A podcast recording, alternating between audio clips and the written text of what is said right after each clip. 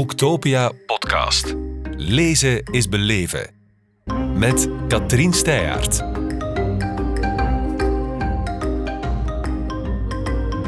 Welcome at Booktopia, Mister Tim Harford. Oh, thank you. It's such a delight to be back in Belgium. Is it? It really is. Belgium is one of my favourite countries. My wife has come here. We have lo- lots of friends around the country, and I, I confess I'm slightly addicted to uh, to Belgian beer. My my favourite is Westmalle triple, so I always like to make an excuse to come here. That is very understandable. Good choice. I like it. You're also addicted to data, and you call yourself a geek storyteller. Yeah, well, you need you need the stories as well as the data.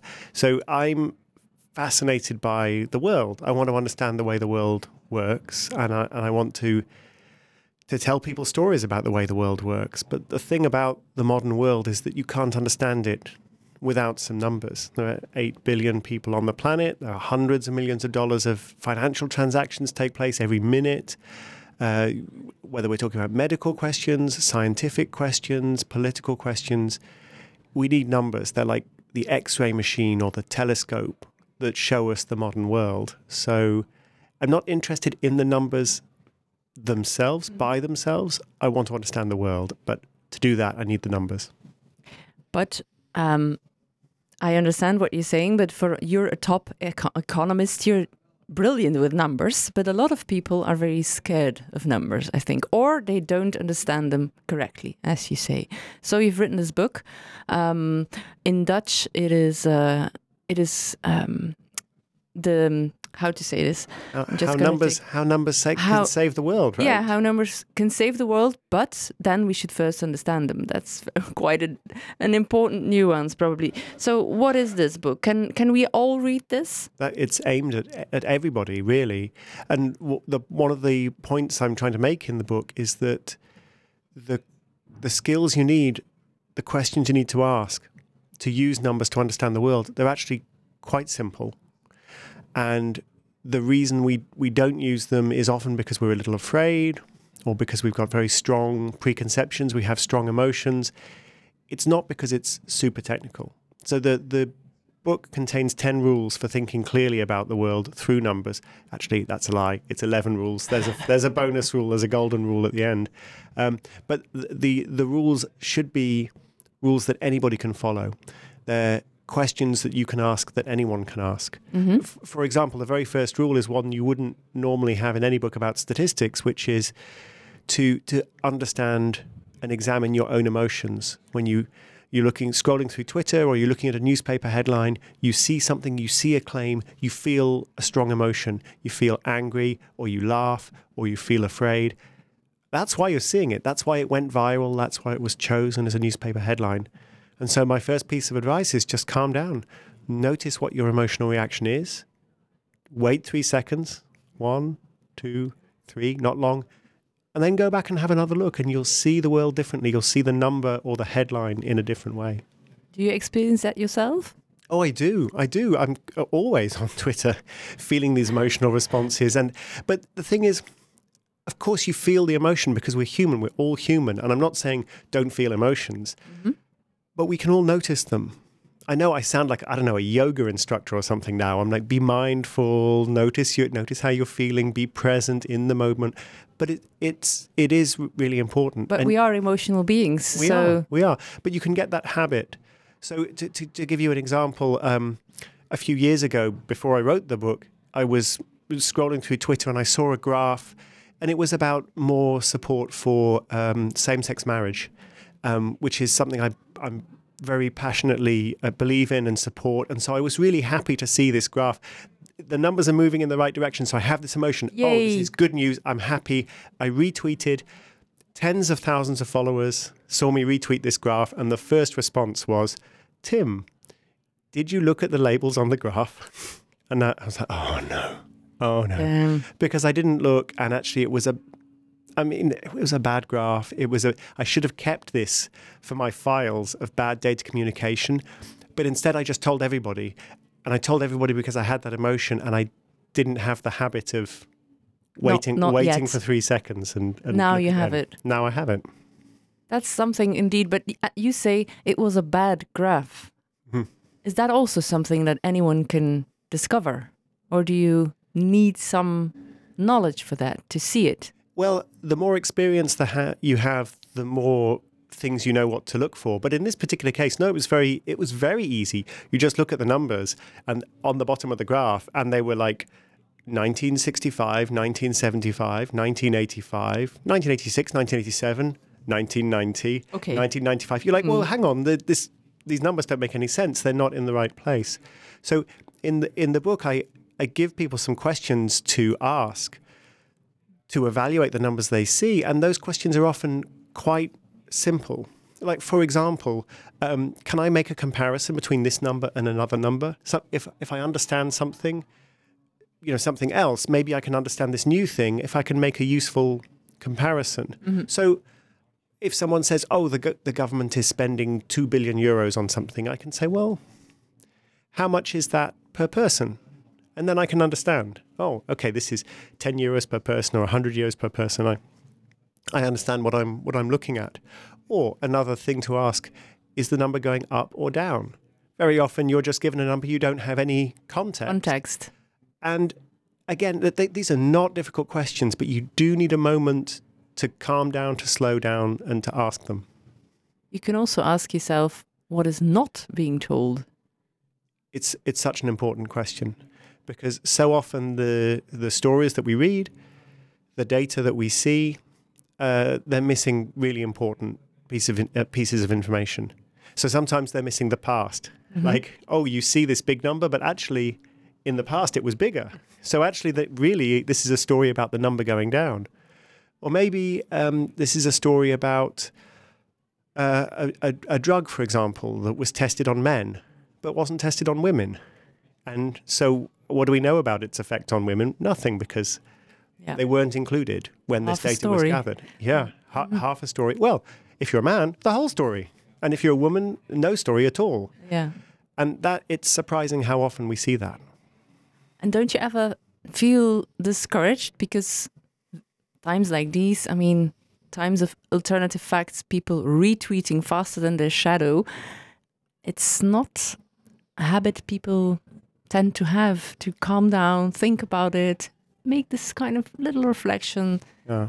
We don't, don't we don't live in a calm age, do we? No, not really. Some some days I feel disheartened about it, and some days I feel very optimistic. And I think the reason is uh, that there is good news and bad news. It's never been easier to take a bad number and send it around the world.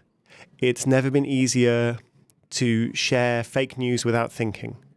But also, it's never been easier to find really good experts who can provide context, who can explain. It's never been easier to think to link one piece of data with another. And we have these we have these search engines: Google, Wikipedia, the World Bank data, the U N data, Statistics Belgium. All this data is available on the world, all over the, the internet. Yeah, it's more a, accessible than ever. It's amazing, and so that's one of the reasons why. In the book, I emphasize people's attitude, their motivation. Like, you can do it, but you have to want to do it. If you don't care about the truth, if you just want to win an argument, if you just want to make your point, well, there you go. I don't know what to say to you. But if you if you are curious, and curiosity mm. is such an important idea. If you are curious, if you do want to know, this is a, not a dark age. This is a golden age.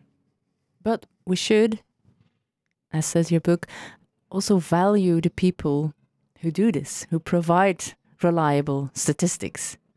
Very much so. For me, statistics, one of the things I said earlier is it's like a telescope, it's like an X-ray machine, it shows you mm-hmm. the world. But another way to think about it is it's, maybe it's like the sewer system. Like, it's something that's very important, it's all around us, uh, but we don't no- we don't notice and we don't care. Until it breaks. Until it's not there uh, anymore uh, or not, then doesn't suddenly, function. Yeah. yeah, then we care. So uh, just as we should show more respect to the maintenance workers who keep the sewer systems working, we should show more respect to the statisticians, who I think are often heroic, um, doing really important work, it, really defending democracy, defending science to give us the data that we need. And yet we, we just joke about lies and statistics. And we, we don't notice that there's a problem until we reach for the number and the number isn't there mm-hmm. because no, nobody had the resources or nobody had the time to collect it. We saw that, by the way, at the beginning of the coronavirus pandemic. We're just used to understanding, oh, I know how many people there are in the country. I know how big the economy is. I know if the stock market is going up or down. I know the inflation. Yeah, it's all there. I, I know the inflation rate, the unemployment rate. Taken for granted. It's just like, it's in an internet, it's in, it's in a spreadsheet somewhere on the internet. But of course, people have to set up systems to collect these numbers. And these are statisticians and they're, they're so important. And then suddenly comes this new virus and we want to know, uh, where is it? Who is, who is infected? Do the vaccines work?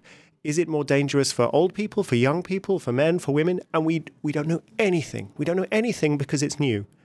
And that was an illustration for me about how transformative the numbers can be when we have them and how dangerous it is when we don't. But you, of course, have to be a good storyteller to make these numbers more appealing, more sexy is a really stupid way of saying it. But a lot of people tend to think that it's dry matter and and they won't find it interesting. And um. But that's exactly what you do in your book. You you incorporate a lot of stories and very interesting things to know, which, well, interests a lot of people, I think. Is is that is that a conscious effort that you make there? I, I just love stories. I mean, we, we said earlier on, yeah. I'm, I'm a geek storyteller. Yeah. So you've heard the geek, but the storyteller is important as well. I, I love telling stories. I love the, the mystery, the human element. And so it, the book includes, for example, the story of a great art, art forgery and why the great expert who, sh- who knew more about Vermeer than anyone in the world, why was he fooled by a fake Vermeer? This yeah. tells you the importance of emotion. Or why the great nurse Florence Nightingale completely revolutionized public health around the world using a pie chart, using data visualization, and what were the challenges that she faced and, and why did she do it? Or how the U S statistical system was shaken up by a scandal involving a congressman and a stripper. So there's always, a, there. there's always a story. I love to tell the stories. I love the numbers too. And what was the story that surprised you most?